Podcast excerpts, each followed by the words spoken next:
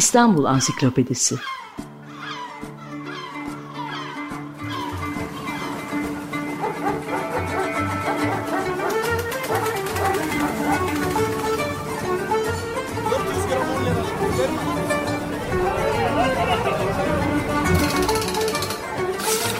İnsanlar, olaylar, mekanlar, gelenekler ve ihtiyaçlar üzerinden şehrin tarihinden sayfalar.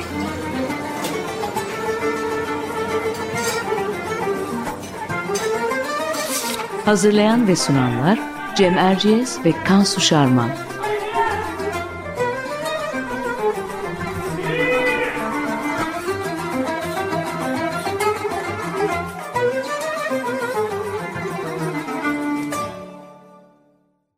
Merhabalar, ben Cem Erciyes. Açık Radyo'da Kansu Şarman'la birlikte hazırladığımız İstanbul Ansiklopedisi'nin yeni bir programındayız.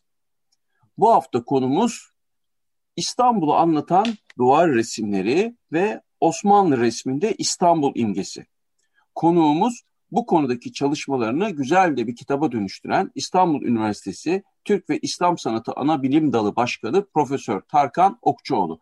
Tarkan Hocam hoş geldiniz. Merhaba, hoş bulduk. Şimdi İstanbul'u anlatan tabii sayısız resim var sanat tarihinde. Farklı dönemlerde farklı ressamların sevdiği konular arasında yer alıyor kentimiz. Batılı seyyahların yaptığı gravürler, oryantalist ressamların tabloları, Türk resminin klasikleri, Cumhuriyet ressamlarından günümüz sanatçılarına kadar pek çok farklı tarzda ve dönemde resimlenmiş bu kent. Hepsinde biraz hayal var. Kenti nasıl resimledikleri ve malum sanatçıların İstanbul'a nasıl baktıklarıyla da ilgili. Birçoğu bu resimlerin epeyce meşhur da olmuştur ama ben çok da bilinmeyen bir döneme bakacağımızı söylemek istiyorum programın başında. 18 ve 19. yüzyıllarda Osmanlı ressamlarının yaptığı bütün bir Osmanlı coğrafyasındaki konakların, camilerin, hanlar ve sarayların duvarlarında, tavanlarında karşımıza çıkan İstanbul resimlerinden bahsedeceğiz. Bu resimleri kimler, neden ve nasıl yapıyorlardı Kansu? Evet Cem, aslında bu sorunun yanıtını tabii detaylı olarak Tarkan Okçuoğlu hocamızdan alacağız ama ben de önden şu özet bilgileri paylaşmak istiyorum. Malum duvarların resimlerle süslenmesi epeyce eski bir gelenek ama 18. yüzyılın ortalarından itibaren bitki ve geometrik motiflerin yerini naturalist resimler almaya başlamış. Bu resimlerin de en popüler olanları İstanbul manzaraları. İstanbul özlenen ve özlenilen bir başkent olarak konakların baş köşesinde kendine yer bulmuş. Birbirine çok benzeyen bu resimlerde bölgesel farklılık da var elbette. Kimilerinde halk resmi hatta minyatür etkileri görülüyor. Anıtsal camiler, saraylar, askeri yapılar, yalılarla dolu Boğaziçi, Saat Kulesi, demiryolu, atlı tramvay gibi modern gelişmeler ve masa sandalye gibi batılı eşyalar da bu resimlerin gözde konuları arasında yer almış. Çünkü arkasında Osmanlı modernleşmesine duyulan ilgi de yatıyor. Günümüze kalmış böyle çok sayıda resim olduğunu görüyoruz. Şimdi ben sözü daha fazla uzatmadan konuğumuza dönelim. Tarkan Bey, İstanbul Araştırmaları Enstitüsü'nün yayınladığı bu konudaki kitabınızın adı Hayal ve Gerçek Arasında Osmanlı resminde İstanbul imgesi. Evet. Belli ki ele aldığınız resimlerde gerçekten hayali bir durum da söz konusu. Nasıl bir İstanbul hayal ediyor duvar ressamları ve onlara bu resimleri yaptıran insanlar tabii ki?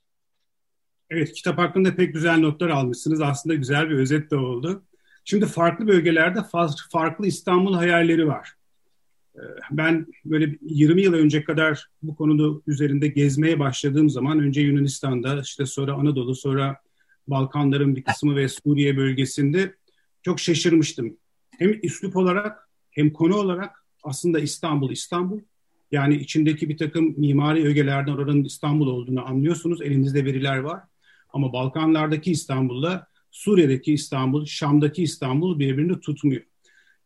Şimdi bu birkaç soru birden sordunuz. Teker teker cevap vermeye çalışayım. Bir kere bu resmi yaptıranlar kimler? Bu resmi yaptıranların çoğu genel olarak bu söylediğim coğrafyadaki zengin eşraf, ayanlar yani seçkin aileler. Bir kere bunlar genellikle tüccar ehilleri, yani para kazanmışlar ve iktidar sahipleri. Bu İstanbul görünümleri birkaç şekilde oluyor. Bunların en popüler olanı, en büyük alanlara yayılanı, böyle belli bir yükseklikten, hayali bir yükseklikten bakıp sanki bir balonla yükselmişçesine, ama genellikle Pera tepelerinden, tarihi yarımada, Sarayburnu, ondan sonra bazen Eyüp'e kadar uzanan bir görünüm, zaman zaman Moda Burnu gibi bir şey, bir bakış açısı. Bir diğer bakış açısı da çok eski İtalyan deniz haritalarından gelen bir şey, bir gelenek. Orada da topografik bir plan görüntü var. Yani şunu demek istiyorum, topografik bir harita biçiminde yine yüksek bir bakış açısından bu kez tarihi yarımada surlarla çevrili, yine surlarla çevrili Galata ve karşısında Üsküdar. Kız Kulesi de her zaman bunların ortasında bir röper gibi, tanıtıcı elem, bir mimari öge gibi duruyor. İstanbul bazen tek bir yapıyla da ifade edilebiliyor. Mesela Sultanahmet Camii, belki de 6 minareli olması dolayısıyla, yani hep tanınabilir bir yapı olması dolayısıyla bir metonimi gibi, yani bir tek mimariyle bütün bir şehri ifade eden bir araç olarak karşımıza çıkar. Ya da Sultanahmet Camii önünde mesela at meydanı. Galata Kulesi, Bayezid Yangın Kulesi, ondan sonra böyle çok minareli sultan camileri. Bunlar hep İstanbul'un tanıtıcı ögeleridir. Çünkü İstanbul panoramalarında bunların hepsi her zaman yer almaz. Belli amaçlara göre bazen bir kısmı çıkarılır, bir kısmı verilir. Aynı zamanda mesela Galata ve Unkapanı Köprüsü de, eğer bu tür panoramik bir İstanbul görüntüsü var ise, onlar da bu şeylerden, işaretlerden, ilk işaretlerden. Peki evet. Şuradan devam edebilir miyiz? Bir de hayal ediyorlar demiştik. Nasıl bir İstanbul hayal ediyorlar duvar ressamları veya bu resimleri yaptıran insanlar? Evet. Şimdi bu hayal içinde aslında bir hayal edilen İstanbul var. Yani ben nasıl bir İstanbul istiyorum? Bir de hayali İstanbul var. Aslında birazcık da farklı şeyler. Şöyle ki, örneğin Yunanistan'ın kuzeyinde bir köy, Ambelakya köyü. Burada bazı zengin tüccarlar yaşıyor. Avusturya ile ticaret yapmışlar ve çok zengin olmuşlar. Ve Avusturya o zaman Avrupa'nın milliyetçi akımlarının önde olduğu, fikirlerin yayıldığı yerlerden bir tanesi. Ve bu akımlardan etkileniyorlar. Biliyorsunuz Balkanlar, özellikle Yunanistan, milliyetçi akımların, bu ulusçuluk akımlarının ilk yeşerdiği ve evet, geçtiği yer. Dolayısıyla buradaki İstanbul resimlerine bir bakıyorsunuz. Son derece şaşırtıcı biçimde bir eksik var. Bu eksik nedir? Mercek altına aldığınızda bir bakıyorsunuz ki minareli kubbeli ünlü İstanbul silüeti yok. Yerinde konutlar var, köprü var ama camiler, minareler yok. Yani orada bir artık bir Konstantinopolis düşü var ama Osmanlı İstanbul'u yok. Diğer yandan mesela Şam'da Kuvvetli evine bakıyorsunuz ki resmin kapağındaki evde panoramik görüntüde o. Orada da yine bir İstanbul var. Yani bir İstanbul hayali var. Fakat bu kez aşağı yukarı da aynı dönemlerde, yine Arap milliyetçiliğinin de yükseldiği bir dönem, ama Arap milliyetçiliği anlaşılıyor ki bu ayanlar ve zengin eşraf tarafından Osmanlı ile ilişkilerini zedelemiyor bu durum. Dolayısıyla burada İstanbul'un yine bol minareli, işte yanda Mısır Çarşısı, Galata Köprüsü ile beraber görüyorsunuz. Ama bu kez de İşin içinde bir gerçek yok, bir hayal koyulmuş. O da şu, konutlara dikkatle baktığınızda İstanbul'daki böyle çıkmalı, cumbalı, sofalı evleri görmüyorsunuz. Bu kez Şam'da görmeye alışık olduğunuz bazilikal tipte, oranın taşlarına özgü, işte böyle sarımsı konutlar görüyorsunuz. Yani böyle o hayalin içinde karma bir İstanbul var. Evet. Adeta yani... kendi şehrine benzeterek ressam yapmış gibi değil mi İstanbul resmini? Şam'daki bir konağın duvarında ya da tavanında hafif şamvari bir İstanbul imgesi görüyoruz. Gerçekten bu çok ilginç. İki büyük şehrin karışımı gibi olmuş. Bir melange gibi. Tam burada şeyi sormak istiyorum Tarkan Bey. Bu resimleri kimler yapıyor? Yani bu insanlar, şimdi siz bunun bir Osmanlı resmi olarak tanımlıyorsunuz. Evet. Bunlar da o dönemin Osmanlı ressamları. Ama yine kitabınızdan öğreniyoruz ki bunlar önemli ölçüde tabii bugün anonimleşmiş durumdalar. Ama ne biliyoruz o dönem bu resimleri yapan sanatçılar ya da zanaatkarlar hakkında? Şimdi aslında benim incelediğim dönem böyle 1780'lerden başlayıp 1890'lara kadar aşağı yukarı uzanıyor. Ve yine benim incelediğim resimler bu naif halk resimleri çoğunlukla. Yani bunları halk ressamları yapıyor. Bu halk ressamlarının biz neredeyse hiçbir tanesinin ismini bilmiyoruz. Bir tane çok meşhur bilinen isim Zileli Emin. Tokat'ta ve Tokat doğumlu belli ki Amasya ve Merzifon civarında duvar resimleri yapmış. İnanılmaz da ilginç resimler. Böyle hani şöyle bir benzetme yapayım da bunlar çok komik ve yapılmaması gereken benzetme ama tutamıyorum kendimi. Anadolu'nun Hieronymus Bosch'u gibi bu biraz. Çünkü o kadar fantastik şeyler yapıyor ki mesela boynuz biçiminde minareler yapıyor. İşte havada uçan bıçaklar, çatallar yapıyor. Ondan sonra fantastik fabrikalar yapıyor. Ama sorunuzun cevabı biz bu ressamların çoğunun ismini bilmiyoruz. Neredeyse hiçbir tanesinin bilmiyoruz. Daha sonraki yıllarda mesela 1900 ile 1920 arasında diyelim Kapadokya bölgesindeki evlerde de pek çok duvar resmi vardır. Onlar daha usta, mesela onlarda figür de vardır. Orada yapılan resimlerde bir takım azınlık ustaların isimleri mevcut. Bu ustaların isimlerini bulmak, arşivlerden bulmak da çok olası değildir. Çünkü Osmanlı kaynakları bize şöyle şeyler sunar. Mesela keşif defterlerine bakarsınız. İnşaat yapılacak, ne kadar boya lazım, ne kadar tahta, ne kadar çivi lazım. Burada yani şu ustayı şuradan getirttim yazmıyor. Çünkü bunlar devlet yazışmaları değil. Sonuçta çoğu konak sivil yapılar. Tabii pek çok dini yapı da var. Ama bunlarda da mesela ne kadar boya aldığı yazar. Hiçbir yerde ben neden kendi konağıma ya da kendi camime bir İstanbul panoraması ısmarladım, bunun cevabını bulamayız. Bunun cevabı büyük bir ihtimalle İstanbul'un bir modernite, çağdaşlık, ondan sonra iktidarın merkezi, dini otoritenin merkezi olması ve bu otoritenin bu ayanlar ve zenginler, eşraf tarafından kendi mekanlarında gösterilme arzusu olsa gerek. Yani biraz hem özeniyorlar İstanbul'a, bir özenme var, bir payitahta, bir yandan da payitahta bağlılığını da ilan etmiş oluyor adeta, değil mi? O İstanbul resimlerini duvarlarına koyup altına oturduğu zaman insanlar. Evet, tamamen öyle. Aslında son derece gergin ilişkilere de sahipler payitahtla. Tabii ayanlardan bahsettiniz. Evet. Ayanlardan bahsedeceksek evet, fakat bir yandan da onlara bağlılıklarını ifade ediyorlar. Çünkü hakikaten iş yapıyorlar. Yani ekonomi o şekilde yürüyor. Bir şey tabii herhalde bir moda boyutu. Pardon lafınızı. Yo siz devam edin lütfen. Bunun bir moda boyutu da olsa gerek. Şöyle ki mesela aslında bu resimlerin yani bir mekanı sivil ya da dini olsun resimlerle bezemek Osmanlı resim geleneğinin dışında bir şey. Bir yenilik, bir açılım aslında.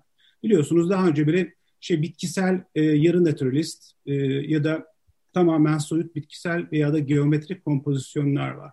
Bir kere 1740'larda barok rokoko rüzgarları Osmanlı'ya girdikten sonra bunun 150 sene geri dönüşü ya da 100 sene geri dönüşü pek olmuyor. İşte bu Avrupa'nın barok rokoko enteriyörleri yani iç mekanları bak dikkat ederseniz hepsinde zaten böyle çerçeveler içinde manzara resimleri, kent tasvirleri vardır. Aslında Osmanlı bunları yani evine ya da binasına koymasının nedeni bu Avrupa'yı saran, geniş çapta saran yani Polonya'dan Rusya'ya, Paris'ten Milano'ya bir moda. Ve tabii İstanbul ve İzmir gibi büyük şehirlere de geliyor ve bunların hinterlandlarını da uğruyor. Anlatabiliyor muyum? Evet. Fakat ilginç tarafı yani kanımca en ilginç tarafı Osmanlı'nın bu tür modaları içselleştirmesi ve buna kendi yorumlarını katması. Yani kendi halk ressamının ne kadar naif de olsa bu resimleri yaptırıyor. ve bunları yaygınlaştırdı. Yoksa Topkapı Sarayı'na herhalde İtalya'dan, Fransa'dan parasını verip çok iyi bir usta getirtip onlarınki kadar yetkin panoramik resimlerde yaptırabilirlerdi yani. Ama yine kendi ressamlarına yaptırıyor ve Topkapı Sarayı'nda bile var bu resimlerden. Yine sizin kitabınızdan deminki soruya da katkı olsun diye şu bilgi vereyim. Mesela Valide Sultan Dairesi'nde nefis resimler var. En azından bunların Kapıdağlı Konstantin'in resimleri olduğu tahmin ediliyor. Çünkü onun yaptığı başka resimlere çok benziyor. Ve yani Müslüman ya da gayrimüslim de bu ressamların olabileceğini görüyoruz bundan. Tabii. Zaten şimdi biliyorsunuz Osmanlı'da sanatçıysanız ya da zanaatkarsanız her türlü etnik kimliğe mensup olabilirsiniz. Yani son derece açık bir yelpaze bu. Kapıdağlı Konstantin hakkındaki görüşler Günsel Renda adlı bu konudaki duayen hocalardan birine ait. 3. Selim'in ressamı onun otoportresini, onun portresini yapıyor ve geçmiş padişahların da portresini yapıyor. Ve saraydaki bazı resimlerinde onun elinden çıktığı düşünülüyor doğrusu. Topkapı Sarayı'nda aslında yine 1780'lerden itibaren bütün her yeri kapsayan Rokoko modanın içinde çok sayıda duvar resmi var. Bunlar köşkler, kasırlar, yalılar, işte günümüze gelmemiş bahçe modelleri. Bu duvar resimlerinin özellikle böyle belge türü bir niteliği de var. Ama bu belgelere bakarken çok dikkat etmek lazım. Eğer örneğin işte Ambelakya köyündeki ya da Şam'daki resme bakıp işte İstanbul böyleymiş bu zamanlar derseniz yanılırsınız. Çünkü bunlarda yani gerçeğin dışında hayali ögeler var. Ama şöyle bir şeye bakın. Peki. Buyurun. Devam edin lütfen. Peki. Ama mesela Valide Sultan Dairesi'nin, Mihrişah Valide Sultan Dairesi'ndeki bahçe panoramalarına bakarsanız, bahçe betimlemelerine bakarsanız orada anlaşılıyor ki 19. yüzyılın sonlarında o aralıkta Osmanlı bu tür bahçe düzenlerini yapıyormuş. Çünkü elimize bunlar gelmedi. Burada gayet açık bir görsel belge var karşımızda. Tabii bunları iyi ayırt edebilmek lazım. Yapraz uygulamalar, başka fotoğraflara bakıp yazılı belgeleri okuyup değerlendirmek gerek. Evet, buyurun Kansu Bey. Peki, enteresan bir özellik de bu duvar resimlerinin neredeyse hiç insan figürü olmaması. Yani sizin tabirinizle çalışmanızda tayfasız gemiler, insansız şehirler var bu resimlerde. Yani bir başka deyişle resim yaptıracak kadar modern ama insan figürü koymayacak kadar da muhafazakar diyebilir miyiz? Bu resimleri yaptıranlar için. Şöyle söyleyebiliyorum, İslami hassasiyetlere özen gösteriyorlar. Özellikle kamuya açık alanlarda. Mesela bunların hem komik hem de ilginç örneği Merzifon'daki şadırvanın içinde. Bu şadırvanın içinde böyle bir Osmanlı dünyasını anlatan bir panorama var. Bir yerinde o dönemin ünlü savaşlarından sanırım Karadağ Savaşı sahneleniyor. Şimdi görüyorsunuz, bakıyorsunuz nöbet tutan tüfekler var. Askerleri yanında yok. Kendi kendine savaşan top grupları var. Patlıyorlar ama kimse ölmüyor. Yani barış içinde bir savaş, insansız savaş. Dolayısıyla böyle şeylere dikkat. Ya da mesela bir menü sahnesi var. Yemekler dizili masaya ama insanlar yemiyor. Ama tabii bu özellikle Müslüman evlerinde olduğunu düşünüyorum. Çünkü Yozgat Nizamoğlu konağında, tabii Nizamoğlu ismini sonradan almış.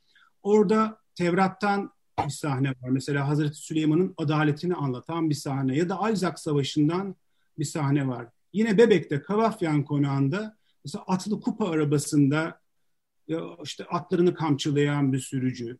Ondan sonra nehir kıyısında dinlenen insanlar ya da Midilli'deki bir konakta denize ağ atmış fesli 2 tane Osmanlı. Balık. Bunları balıkçılar, bunu görebiliyorsunuz. Yani gayrimüslim konaklarında insan figürü görebiliyoruz. Görebiliyoruz, evet. Ya bu aslında şu da ilginç bir şey. Bir zamanlar minyatürlük yazmalar içinde, yani resimle Osmanlı kitapları içinde saklı olan resimler, figür de dahil olmak üzere bu kitaplardan adeta duvarlara atlıyorlar. Bence bu çok ilginç bir geçiş. Ama figür hakkında hakikaten bir hassasiyet var. Çünkü 2. Mahmut 1820'lerde kendi küçük madalyonlarını, portresini içeren madalyonlarını ve portrelerini yaptırıp devlet binalarına yolladığında bunu asmakta tereddüt ettiklerini insanların biliyoruz. Ya da bu portrelerin üzerine belki de küçük perdelerle örtüyorlardı. Bunları biliyoruz. Nitekim yani yağlı boya ile resim yapan modern Osmanlı ressamları da açık havada resim yapmakta çok zorlandılar ilk başlarda. Ya da İstanbul'u ziyarete gelen oryantalist ressamlar açık havada resim yaparken güçlük çektiklerini onların anılarından biliyoruz. Mesela Grichenko. Evet. Tabii bir araya küçücük girebilir miyim Kansu? Bir de nesneler de var aslında. Biz hiç değinmedik çünkü bizim konumuz İstanbul diye bu resimlerdeki İstanbul'a odaklanıyoruz ama bir de nesneler var. Şimdi demin siz tüfekler, toplar filan derken aklıma geldi. Değil mi? Masalar, sandalyeler, hatta saatler var bu resimlerde. Evet. Bunu nasıl izah ediyoruz? Neden bu tür nesneler var? Modernitenin mekana gelişinin bir kısmı da bu nesnelerle oluyor. Mesela ayna, mesela duvara dayanan tırnak, çatal, bıçak. Çatal. Evet, çatal, bıçak. Bunlar çok önemli şeyler. Yani çünkü Osmanlı kaşıkla yemek yiyor. Masa, sandalye. Bu modernite unsurlarını teker teker birebir resimlerin içine koyuyorlar. Yani siz böyle bir kubbenin içindeki panoramada teker teker şeyler görüyorsunuz. Bir tane bıçak, bir tane çatal, masa üzerinde bir tane saat. Çünkü bunlar Tanzimat modernitesinin olmazsa olmaz unsurları. Yani 1805'lerden sonra çıkan fotoğraflara dikkat ederseniz evlerde aynalı masalar ve onların üzerinde hatta birkaç tane saat görürsünüz. Çok kullandıklarından da değil ama onlar bir modernite unsuru olarak durur. Mesela Leyla Sazanalarında şunu anlatıyor saray hanımı.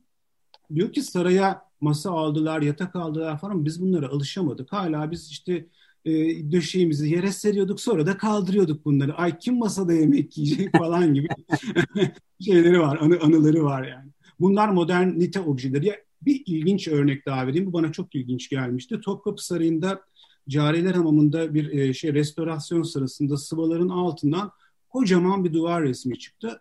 Bir baktım üzerinde devasa bir avize var. Yani duvara avize resmi yapmış. Çünkü avize Mahmut döneminde Avrupa'dan geliyor ve bir yenilik olarak Osmanlı camilerine ve saraylarına asılıyor. Bu önemli bir şey onlar için yani. Dolayısıyla bu kadar önemli bir nesneyi, bir yenilik nesnesini duvara dev gibi insan boyutunda neredeyse çiziyorlar. Şimdi örnekler de vermişken son olarak da biz de oradan tamamlayalım isterseniz. Nelerde var? Biraz örnek sayısını artıralım mı? Hani mesela bu ilginç İstanbul manzaralarını Filibe'de, Midilli'de, Tokat'ta, Biga'da ya da hala ayaktaysa Şam'da hangi yapılarda görebiliriz? Şimdi şöyle yani biraz özetle söyleyeyim. Şam'da en güzel ve abidevi örneklerden bahsetmek gerekirse Gabriel Mücellit evi diye bir ev var. Hasan el Kuvvetli evi diye bir yer var. Yani ev derken bunlar dehşet içi ortası avlulu konaklar.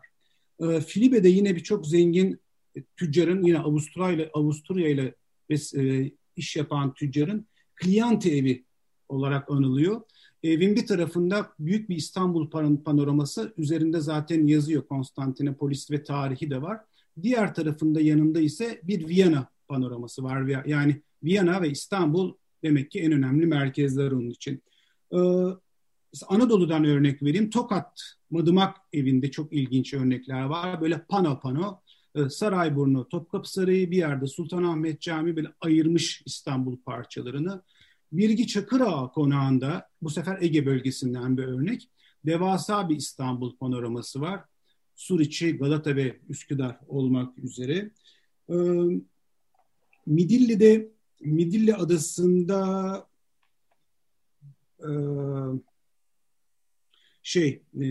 Midilli adasında arkeoloji, eski bir zamanlar konak mı, sonra arkeoloji müzesine çevirmişler. Orada çok ilginç resimler var.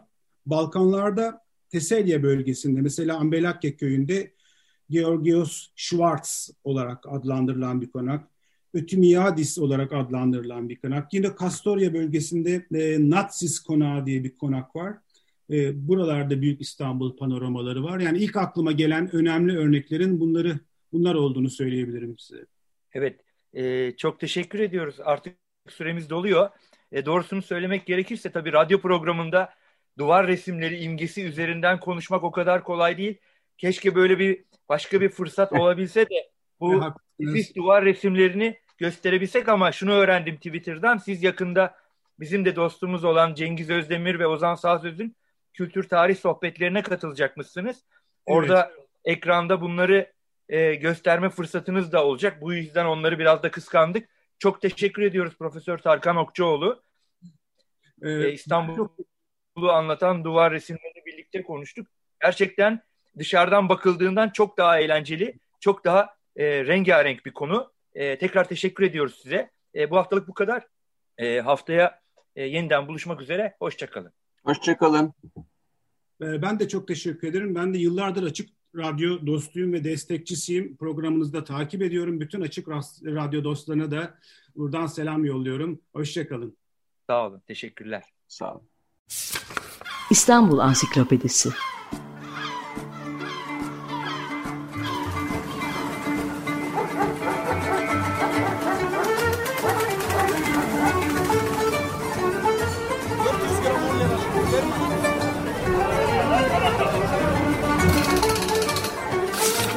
İnsanlar, olaylar, mekanlar, gelenekler ve ihtiyaçlar üzerinden şehrin tarihinden sayfalar.